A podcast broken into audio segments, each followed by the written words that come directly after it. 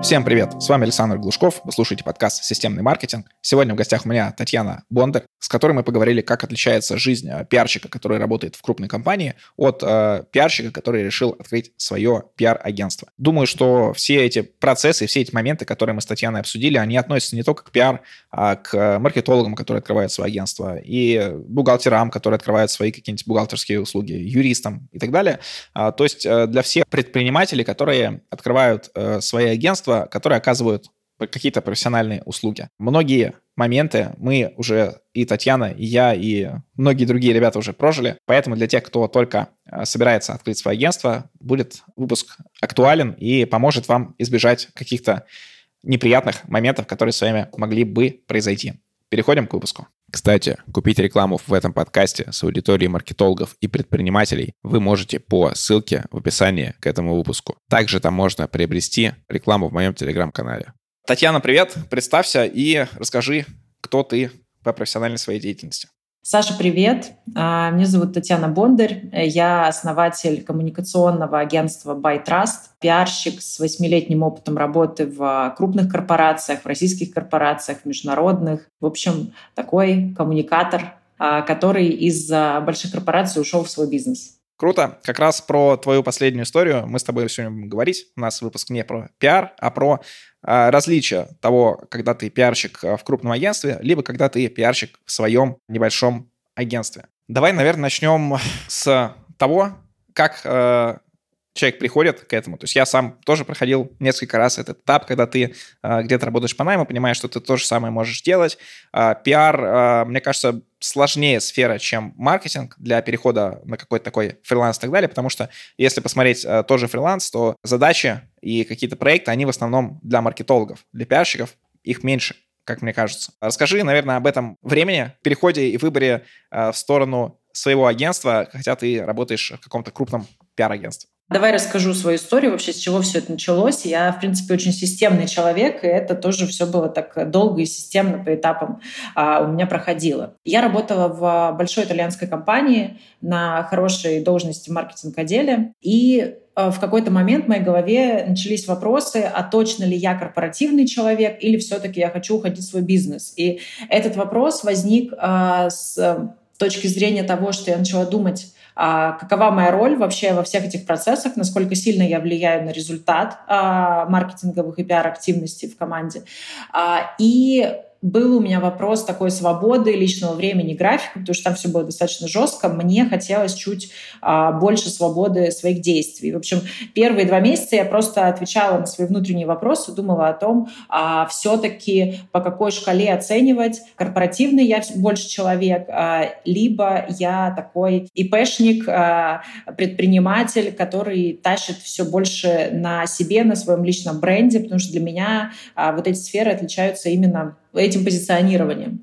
И, собственно, какие-то мысли в прострации у меня заняли 2 месяца, и потом я начала отвечать на конкретные вопросы для себя, каким образом я решаю вопросы. Да? То есть для меня есть большая разница, когда корпоративный человек, он решает вопросы, находясь в системе, то есть он простраивает такую длинную цепочку, в которой он занимает одну конкретную часть работы. Да? А предприниматель для меня — это тот человек, который все завязывает на себе и четко знает, кому 4 раза позвонить, с кем встретиться, с кем пообщаться, чтобы вопрос был решен только благодаря ему. И вот, собственно, когда я ответила себе на этот вопрос и поняла, что я вот из второй категории, человек, который любит все завязывать на себе и решать вопросы самостоятельно, я поняла, что все-таки я больше такой предпринимательского склада ума человек, и начала думать о том, как же мне теперь создать свое агентство. Я здесь хочу тебя поправить. Я разделяю предпринимателей и фрилансеров, потому что для меня фрилансер — это человек, который работает без своей команды, он работает сам на себя. И такой где-то, может быть, даже от случая к случаю, да, не ставит перед собой какие-то бизнес-цели. Очень часто, по моему опыту общения с фрилансерами. Вот. А предприниматели — это все-таки больше такой системный товарищ. Я это полностью, да, понимаю и поддерживаю. Я скорее к тому, что идти на какие-то, получать какие-то первые фрилансовые заказы, это часто путь, который выбирают те, кто выходит в какое-нибудь свое строит агентство. И, например, предыдущий выпуск, который мы записывали до тебя, он был про то, как выходить на зарубеж. И на зарубеж также компания, даже у тебя там компания здесь, но часто они выходят через биржу фриланса, потому что там проще найти какие-то первые заказы. Мне понравилось то, как ты думала, и как, вот те выводы, которые ты сделала о себе, что ты вот человек, который любит завязывать на себя все. Я абсолютно такой же. То есть я проходил тоже те же самые этапы, и при этом в корпоративной какой-то жизни я встречал людей, которые ну, вообще на это не заточены. И мне кажется, вот как бы я сократил свой путь до вот выхода ну, в какое-то в предпринимательство, это то, что если такие мысли возникают, это уже все, это такой сильный звоночек. Это не просто про то, что вот как мне надоело там сидеть 8 часов на планерках, это про то, что у тебя внутри есть потребность вот другой истории, не быть корпоративным таким вот солдатом, а вот реализовывать что-то свое. Вот. И по решению тоже, что мне как-то один раз помогло, у меня тоже вот это в районе месяца было раздумье, что вот типа надо, не надо. Не помню, откуда я взял совет, но он мне очень понравился. Когда ты снимаешь в своем же городе отель любой, вот, ну, где-нибудь можно там, получше, например, и закрываешься в нем на 24 часа. То есть ты вообще не выходишь, то есть с собой прям, принимаю еду, приносишь и так далее, вообще не выходишь. И эти 24 часа ты либо решаешь одну какую-то задачу, то есть вот, тебе надо за 24 часа принять решение. У тебя не будет больше времени еще там месяц подумать, вот 24 часа. И либо ты закрываешь какие-то оставшиеся моменты, там, задачи, работы и так далее. Вот я помню, что за эти 24 часа, во-первых, я принял решение, во-вторых, я сделал себе лендинг, потому что я буду делать еще какие-то материалы и так далее. И то есть такой выходил, все, вот 24 часа мне сильно помогли. А у меня это были не 24 часа, у меня это был 10-дневный отпуск, когда я поняла, что находясь, сидя в офисе каждый день, я не могу четко ответить себе на вопрос, мне как будто бы это очень мешает. Я взяла отпуск и поняла, что вот я с этого отпуска выйду с решением. Вот хоть трава не расти, но я выйду и четко отвечу себе на вопрос. Я остаюсь в компании, либо я ухожу в предпринимательскую деятельность. Это первое. А второе, как искать заказы.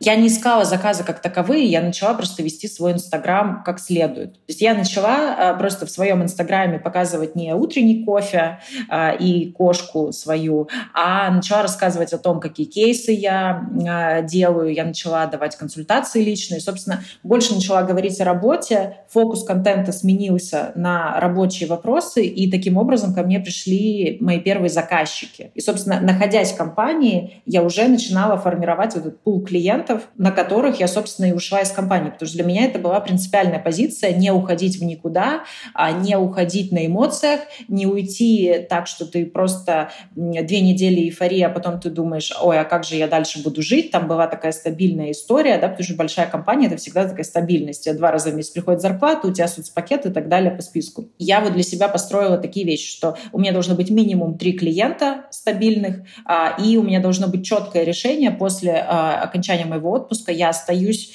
в компании, закрываю вот эти вот свои какие-то страдания, мысли на тему того, кто же все-таки я, и развиваюсь в корпорации, либо я выхожу из отпуска и пишу заявление и ухожу уже в свое дело. То есть для меня было ключевым поставить себе дедлайны, и вот мне тоже очень нравится эта история, как ты сказал, вот за сутки, да, решить для себя, принять какое-то решение, решить вопрос и выйти оттуда уже с готовым планом. Вот у меня это заняло 10 дней отпуска. Классно. А расскажи, что вот самое, наверное, у нас с тобой как раз про различия корпоративного пиарщика и такого, который собирает собственное агентство. Что для тебя, как ты думаешь, вот было самое неожиданное в этой истории, но при этом важное, и что ну, должны понимать все люди, которые хотят повторить твой путь? Начну с того, что должны понимать все люди, да, потом перейдем к важному. Я думаю, что когда ты долго сидишь в какой-то корпорации, ты работаешь пиарщиком на больших брендах, неважно, российских или международных, соответственно, есть такая история, что, во-первых, тебе все рады, как бы это цинично ни звучало, и на любой тусовке ты очень желанный гость, и, собственно, все хотят с тобой встретиться, всем до тебя есть дело и так далее. Когда ты покидаешь крупный бренд и выходишь на более какие-то небольшие бренды, и выходишь в свободное плавание, ситуация начинает меняться, и здесь важно не впадать в галлюцинации, а давать себе этому отчет. И понимать, что когда ты на большом бренде, все-таки это не та же самая ситуация, когда ты уходишь в свое агентство, делаешь свое дело, у тебя меняются клиенты, и отношение к тебе будет тоже немножко другим. Очень важно это понять, взвесить для себя. Готовы ли вы к этому? Готовы ли вы прикладывать больше усилий с точки зрения коммуникации, быть настойчивым где-то, искать какие-то варианты для развития своих клиентов, для развития своего агентства, ставить какие-то цели по агентству. Вот это, я считаю, это вообще база, это ключевое. Второе — это нетворкинг.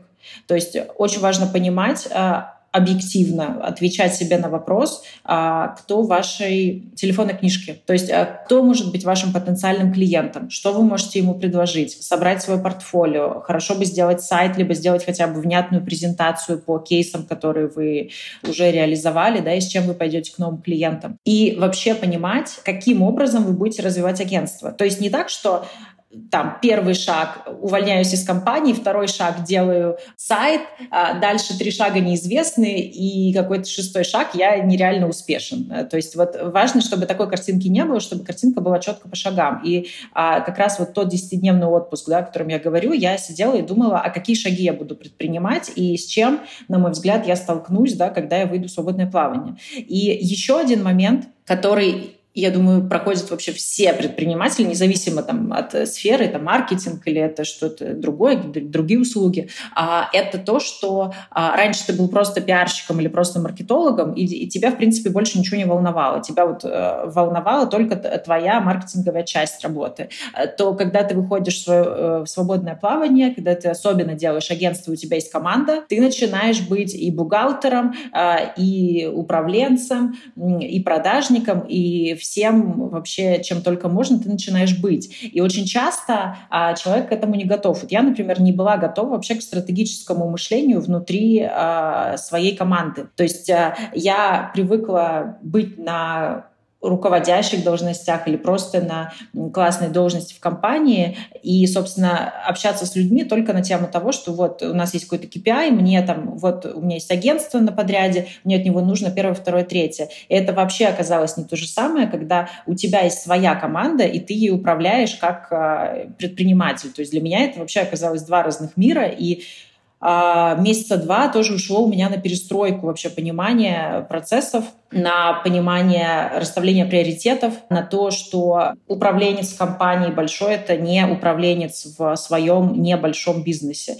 Вообще голова болит о другом. И вот к этому важно быть готовым. Может быть, даже посмотреть на Ютубе какие-то видео, может быть, про бизнес-разборы. Да, сейчас популярный жанр. Вот, как бы я к этому ни относилась, я считаю, что все-таки, ребята, стоит что-то почитать про бизнес-процессы перед тем, как уходить, собственно, в этот самый бизнес. Да, особенно, мне кажется, когда люди именно с таких крупных компаний уходят, у них представление о бизнесе, которое сложилось у них уже за годы того, как они там работают, и понимание, оно адекватное большим компаниям. А вы выходите в маленькую, и там абсолютно другие задачи, абсолютно другое понимание. Очень часто вижу, когда вот такие, так как у меня часть клиентов, это как раз те, кто вышел из крупных компаний, организовал что-то свое, и вот пытаются что-то делать, то часто вижу, что они применяют те же методики, не знаю, из регулярного менеджмента, из вот такого бюджетирования и так далее, что совершенно не релевантно какой-то маленькой компании.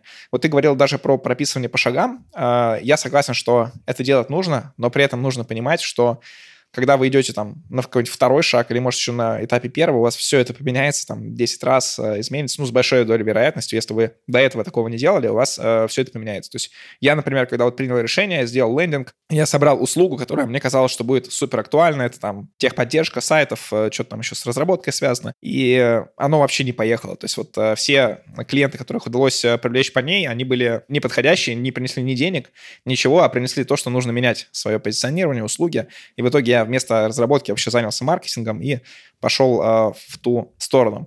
Как ты думаешь, какие личные качества необходимо подготовить в себе, если у вас еще есть какое-то время вот, до выхода? Мы больше говорим, естественно, про пиар, но я думаю, это много свойственно большому количеству каких-то предпринимателей, которые запускают свое дело после работы в корпоративную историю. Вот что про личные качества можешь сказать?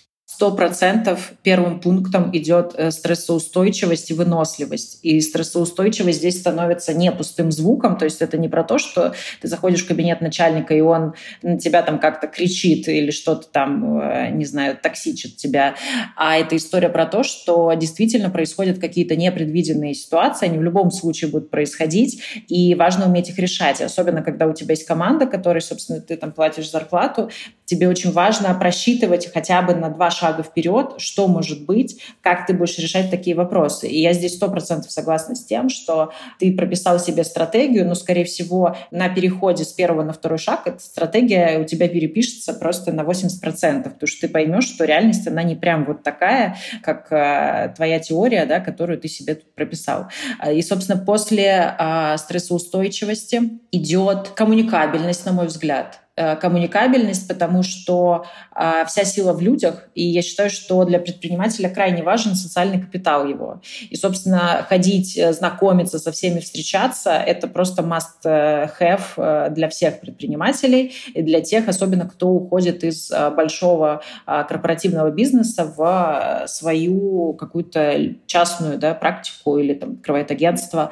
100% нужно быть коммуникабельным, уметь общаться с людьми и понимать, как именно перестроить эту коммуникацию, когда ты выходишь из большого бренда, да, в, собственно, свое дело. Третье, что я назову, это любопытство, любознательность сумасшедшая должна быть, на мой взгляд. Тебе должно быть интересно просто все. То есть ты должен не просто скроллить ленту социальных сетей, потому что там какие-то красивые картиночки, а ты должен скроллить ее и смотреть так. Этот пошел сюда, этот вышел отсюда, этот запускает какой-то проект, нужно с ним пообщаться, да, и так далее, и так далее, и так далее. Нужно быть крайне любопытным человеком и не залипать, потому что пока ты проявляешь какую-то инициативу, пока ты ходишь со всеми, общаешься, пока ты в курсе всего, я считаю, что у тебя есть развитие. Как только ты просто сел и поехал на своих наработках, спокойно там, делая свое дело в каком-то там, на своем хоум-офисе, может быть, или даже у вас есть офис, все это начинает потихоньку угасать. И также это касается компетенций ваших личных, потому что когда вы в большой компании, возможно, у вас есть там какой-то корпоративный институт, еще что-то, какие-то курсы, да, вы ходите на мероприятия, вы немножко всегда так в тонусе. Когда вы в своем деле, вы уже сами за себя, вы сами по себе, и здесь важно держать руку на пульсе. Поэтому, по сути, вот эти 3-4 качества я считаю ключевыми. Давай поговорим про клиентов. Ведь тип клиентов, с которыми ты работаешь, сильно меняется. Там, например, у меня, когда я работал в последнем агентстве, где я работал, у меня был клиент там Mercedes, официальный Daimler, еще какие-то ребята, крупные компании. И при выходе это все сменилось на таких небольшие бизнесы, там малый-средний бизнес. В основном это малый, естественно, бизнес, где на тебя пытаются навесить намного больше ответственности. Ты общаешься часто уже не с менеджером с их стороны, которому, в принципе, плюс-минус пофигу, что происходит. Главное, чтобы там его KPI выполнялся. А ты общаешься напрямую с собственником. Это более нервная история, то есть он часто пытается проецировать на тебя свои недоработки в его бизнес-модели, в его вообще деле, которым он занимается. И здесь вот как раз повышается стресс. Что ты можешь сказать про клиентов, про то, как меняется тип клиентов и то, как научиться быстрее с ними работать эффективно и вин-вин для каждой из сторон? Клиенты, безусловно, будут меняться, и вот эту стадию, да, перехода от крупного клиента, где ты общаешься с менеджментом, к клиентам поменьше, где ты общаешься с собственником, эта стадия у меня прошла как раз на моменте моих раздумий, когда еще находилась в корпорации. Соответственно, сидя в корпорации, я начала набирать каких-то небольших клиентов себе, и вот там протестировала, да, вот эту историю, где ты общаешься 100%. Всегда ты общаешься с собственником. Это вот твой, по сути, заказчик, который из тебя спрашивает, с которым ты постоянно на связи, перед которым ты отчитываешься. И здесь важно понимать, что это более личная коммуникация, и здесь очень важно держать личные границы. Может быть, это очень такая заезженная фраза, но с этим действительно придется здесь столкнуться. Если у вас есть с этим проблемы, вы это прочувствуете в полной мере. Поэтому для всех предпринимателей я считаю абсолютным тоже мастом идти к психологу просто раз в неделю и прорабатывать там свои какие-то моменты, которые 100% полезут гораздо больше и гораздо более явно, чем когда вы сидите в корпорации. Это совсем другие клиенты, которые спрашивают больше про реальный результат 100%, потому что в большой корпорации, твой босс, он понимает, что это огромная машина, в ней 1001 настройка, и ты влияешь только там на десяток этих настроек. И вряд ли он будет спрашивать с тебя все возможные показатели, да, которые влияют, например, на выручку там, или узнаваемость компании. И это в корне другая ситуация, когда мы начинаем говорить про малый или там, средний бизнес, и когда ты овнер, фаундер агентства, которое заказывает у тебя услуги, потому что там владелец бизнеса будет спрашивать с тебя очень жестко, потому что для него это его живые деньги, и он хочет получать конкретный результат. И этот конкретный результат должен в чем-то измеряться 100%. Это вот боль просто пиарщиков очень часто, когда вот самый популярный мем — это чем вы собираетесь мерить эффективность пиар-стратегии или там, пиар-компании. И вот, собственно, в малом бизнесе, в среднем бизнесе нужно обязательно научиться как-то измерять эффективность пиар-компании и доказывать ее эффективность и результативность, и уметь представлять свои результаты действительно вот в каком-то качественном, количественном результате, если можно так сказать. То есть для меня это вот две ключевые истории. Это про то, что ты перестаешь мыслить какими-то очень большими мазками и какими-то абстрактными категориями и переходишь на тот уровень, где ты размышляешь какими-то очень конкретными результатами. Потому что, скорее всего, собственник бизнеса не очень хорошо разбирается в маркетинге, да? То есть он может понимать какие-то общие вещи, но больше всего его интересует, как его выручка повысится, почему стал больше покупать его продукт. И, собственно, об этом он с тобой будет каждый раз разговаривать. Даже если ты будешь ему говорить, что пиар — это не совсем про это, а у тебя вот должен быть там отдел продаж или что-нибудь еще,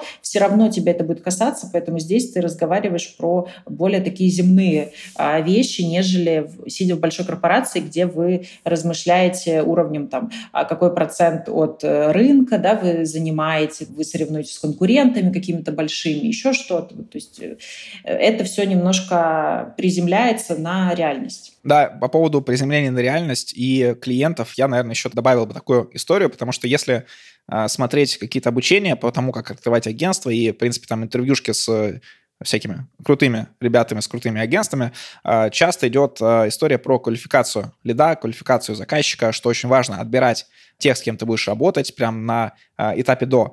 Но я уверен, что сначала это делать не надо. Сначала надо брать прям всех подряд, и просто вот на этих шишках ты уже поймешь, кого брать надо, кого в реальности не надо, потому что у меня было несколько клиентов, которых я вот не особо хотел брать, или там, ну, как бы не нужно было бы брать, если бы я их скорил сейчас, и сейчас бы я их точно не взял. Но они мне дали и первые деньги, и некоторые моменты, некоторые шаги, которые мы с ними предприняли в маркетинге, которые были удачные, они прям, ну, они позволили получить мне в дальнейшем клиентов из этих сфер уже намного проще. Поэтому сначала я не сильно бы заморачивался на том, чтобы как это сделать супер правильно, а брал бы всех подряд, кто приходит, и нормально. Главное, что там, ну, хотя бы какая-то минимальная оплата была устраивающая для вас. Смотри, вот ты вышла из крупной компании и открыла свое агентство. Если смотреть назад ретроспективно, как ты думаешь, что можно было сделать лучше? Что можно было сделать лучше? Можно было поучиться бизнесу, хотя бы элементарно, вообще понять, что это такое, да? Походить на какие-то, может быть, курсы управления, про управление бизнесом, вообще что-то понять про цифры, про систему, потому что это то, что я проскочила, и моя главная ошибка была в том, что я поставила равно между классный специалист и классный владелец бизнеса. Это вообще две абсолютно разные компетенции. Я считаю, что это, кстати, очень частая ошибка, когда классный специалист выходит и думает, что ему этого достаточно. Вот сейчас он возьмет команду, эта команда будет такая же классная, и вот они будут делать классные проекты, и все будет вообще супер, полетит. Вот здесь важно понимать, что вы из классного специалиста, да, вот как вы сидите в корпорации, вы классный спец, от вас там в целом больше ничего не надо, пока вы не стали там супер-топ руководитель. И вы думаете, что, ну, если я здесь сделал классные проекты, то я и здесь буду делать классные проекты. Вот это большая ошибка, потому что, когда вы переходите в собственное агентство, ключевой компетенцией будет управление этой командой, вообще какая-то стратегия развития и нетворкинг. Вот. А работу, да, ручками, ее нужно будет абсолютно точно отдать своей команде, своим специалистам, они с этим справятся лучше. И вот моя ошибка была в том, что я не сразу это поняла, у меня случилось какой-то вообще просто перелидос, так называемый, то есть ко мне пришли клиенты, я пыталась делать все это руками, просто работала там по, я не знаю, 16 часов в день, очень быстро там выгорала, уставала, в общем, вся эта каша заварилась, пока я не поняла, что, Таня, ты делаешь какую-то ерунду, тебе нужно выстроить очень четкую систему, начать больше управлять, меньше делать руками. Вот. И я бы вот это поменяла. И еще я хочу немножко вклиниться в твой комментарий, который ты сказал про клиентов, что нужно брать, значит, любых, да, клиентов и развиваться. Я согласна здесь, в том случае, если, например, вы выходите, и вы не понимаете вообще, чем очень точно вы будете заниматься, там, какую нишу вы займете. Действительно, бери и делай, потому что пока вы не научитесь, да, это делать просто на раз, два, три, четыре, пять, к вам там крупные клиенты в агентство вряд ли придут. Но когда ты уже четко понимаешь, там, в какой нише ты хочешь работать, какую-то стратегию для себя простраиваешь, я бы все-таки так выбирала, чтобы, да, то есть, например, я очень люблю, если говорить про пиар, какие-то нишевые истории, когда ребята, например, нишуются в пиаре, инфлюенс-маркетинг и, например, там, ивенты они делают, да, и все, они не запускают таргет, они там еще что-то, не занимаются всем-всем-всем подряд, я бы здесь разделяла. И обязательно работала бы с юристами, конечно, потому что вот эта история, хоть бы они там что-то платили, вот, чтобы они хоть что-то платили, нужно документы подписывать, потому что я тоже с первыми своими клиентами работала как, ой, ну я же знаю, Ваня, ну он такой классный, вообще нет проблем, мы сейчас просто сделаем классный проект, потом я поняла, что нет, все-таки Ваня может быть классным, но юрист мне нужен, да, у меня должен быть какой-то там все по-серьезному сделано, по-взрослому оформлено, и вот очень рекомендую на это тоже обратить внимание и как-то все-таки определить для себя, с кем вы хотите работать.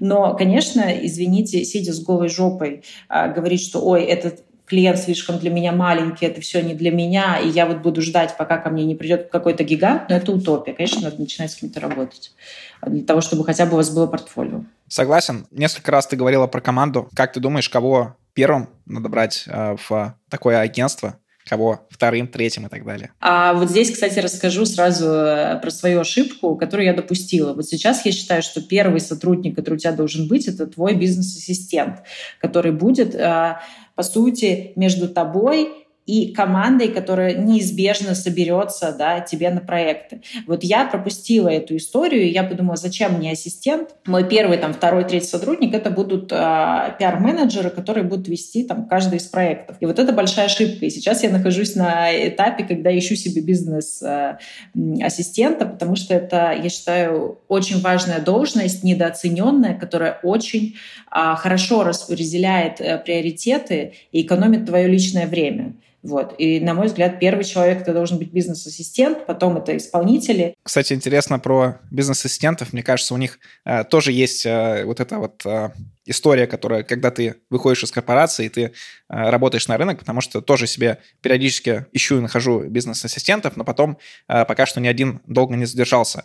И часть ассистентов, они работают по такой корпоративной системе, что мне нужно там, не знаю, билеты запланировать, что-то там сделать, а в малом бизнесе от них требуется намного больше, ну, даже не то, что больше, а совершенно другое. То, что вот помочь кого-то найти, помочь подумать, вот самому какой-то вопрос, да, решить. Да. Включенность, а не то, что они там, ну, какому-то готовому сценарию кому-то что-то отправляют. 100%, да, есть такая история. Но это так же, как и с пиарщиками. То есть, мне кажется, это просто вот вообще, в принципе, на всех распространяется. И СММщики тоже туда же, ребята, потому что просто это большая разница, которую очень важно прочувствовать, понять, приземлить на себя, переработать, да, и понимать, что от меня вообще требует там клиент, не знаю, заказчик, какой-нибудь там мой руководитель, который ищет и хочет там привести меня к себе в агентство, да, как бизнес-ассистента, например, если бы я была бизнес-ассистентом, да, то есть понимать вот эту разницу очень важно. Но вот 100% это были бы первые сотрудники, то есть по-хорошему это бизнес-ассистент, дальше это опытные менеджеры, я здесь хочу поставить 3 восклицательных знака, потому что я знаю, что есть агентства, которые любят брать новичков, ну, потому что новички как бы дешевле, да, стоят на рынке, и типа, ой, я возьму сейчас там 3 начинающих специалиста, и вот классно заживу, и у меня вот и прибыль у меня хорошая, там, чистая, да, и все остальное. Но я пошла по другому пути, я сразу брала себе опытных специалистов, которые не первый день на рынке, которым я не буду объяснять по 10 раз, что мне от них нужно, и которые точно сделают качественно свою работу. Вот для меня это тоже ключевое. Я тоже пробовал разные здесь подходы. Наверное, сейчас у меня нет точного какого-то ответа, как я делаю сейчас. Мне кажется, я больше все-таки выбираю по каким-то таким качеством. Тоже аккаунт-менеджер, он должен хорошо уметь общаться с клиентом, тоже быть вот проактивным и так далее. И опыт, он часто играет в обратную сторону, потому что в агентствах, особенно те аккаунт-менеджеры, которые прошли вот какую-нибудь агентскую историю. Вот я, например, помню, что у меня в один момент, когда там кто-то уволился, кто-то еще ушел в отпуск, было 17 клиентов одновременно на мне висели по контексту. И меня в выходные, у меня тряслись руки, как бы я очень из этого выходил. И там ты учишься, типа, тушить везде пожары, вот, но при этом проактивно работать с каждым клиентом, что-то предлагать, развивать. Вот ты это не делаешь, и если ты долго работаешь в агентстве, а в агентствах очень часто такой постоянный такая суета, постоянно что-то где-то происходит, тебе надо что-то там тушить, то ты, когда ничего не происходит, думаешь, о, хорошо, можно отдохнуть, все спокойно, вот, и ты не идешь в развитие. Хотя, по идее, тоже аккаунт-менеджер должен клиента развивать, искать, что ему еще интересно, каз-9 его постоянно, и такие выстраивать отношения. 100%. Вот, кстати, про каздев тоже я хотела добавить. Мне эта мысль ушла еще с самого начала. Что важно вообще сделать на этапе старта? Важно, кстати, пойти в каздевы, потому что очень часто мы придумываем себе, что клиенту нужно, наверное, вот это и вот это и вон то. И еще эта же мысль подогревается ребятами, которые там в Инстаграме продают наставничество, еще что-нибудь. И вот они всегда говорят, повышайте чеки, им нужны только большие продукты, да, вот, ну, что-нибудь интересное тебе там рассказывают. То есть ко мне регулярно кто-нибудь приходит и рассказывает, что мне нужно сделать там какой-то другой продукт, вот как-то по-другому. Но я всегда за то, что никто лучше твоего клиента, даже потенциального клиента, не расскажет тебе, что от тебя вообще требуется. Постоянно ходить, постоянно каздевить своих существующих клиентов, да, каких-то потенциальных клиентов, просто просить их время, хотя бы там полчаса позадавать очень там точечные, конкретные вопросы, достучаться до сути, собрать всю эту табличку, еще посмотреть, что все-таки происходит и что от тебя требуется. Это очень важно. Да. Татьяна, спасибо тебе. Мы с тобой классную, интересную тему обсудили, которая мне тоже близка, как и тебе. И ну, какие-то моменты я прям вспомнил даже тоже, как это все происходило. Напоследок дай наставление вот тем людям, которые сидят сейчас в крупных компаниях и думают, открывать им свое агентство или нет. Я со своей стороны тоже, наверное, какой-то дам про то, что агентство такое вот, то, что обычно представляется агентством, когда ты сидишь в корпорации, это не самый лучший вариант, но это самый лучший вариант для того, чтобы выйти. То есть вот, получить каких-то первых клиентов, получить ну, какой-то первый такой опыт бизнеса и так далее. После этого вы уже можете построить что-то другое, что на самом деле будет более актуально. Но порог входа в то же агентство, он минимальный, поэтому я считаю, что нужно пробовать такое делать. И ту же зарплату, которую вы получаете в компании, вы точно сможете на нее выйти. Не знаю, я выходил всегда где-то ну, через месяц, через два, а дальше это только больше было. 100%. Я здесь с тобой согласна, что нужно пробовать. Из советов. Абсолютно точно, сидя в корпорации, посмотрите что-то про бизнес. YouTube, подкасты, все что угодно. Сходите на какое-нибудь обучение. Посмотрите вообще, что это такое, потому что неизбежно вам придется в этом во всем разобраться. Это первое. Второе. Подумайте, о чем вы будете для своего клиента. Подумайте, в какой нише вы будете находиться, каких клиентов вы хотите. Реально, да? То есть кого вот условно через месяц вы сможете заполучить себе в клиенты. Прочувствуйте, распишите все, возьмите ватман, потратьте 3 часа времени не на социальные сети, а на то, чтобы расписать свой план действий. И пойдите к психологу, 100%. Просто это очень сбережет время, нервы, и вы просто распутаете большой клубок, который 100% вначале потом у вас там соберется, и вы будете думать, что дело в вас, в ваших каких-то компетенциях, а дело в том, что вы просто по-другому мыслите после корпорации. Вы мыслите корпоративным мышлением, когда нужно мыслить бизнес-мышлением. Спасибо за внимание. Подписывайтесь на мой телеграм-канал Глушков, _блог.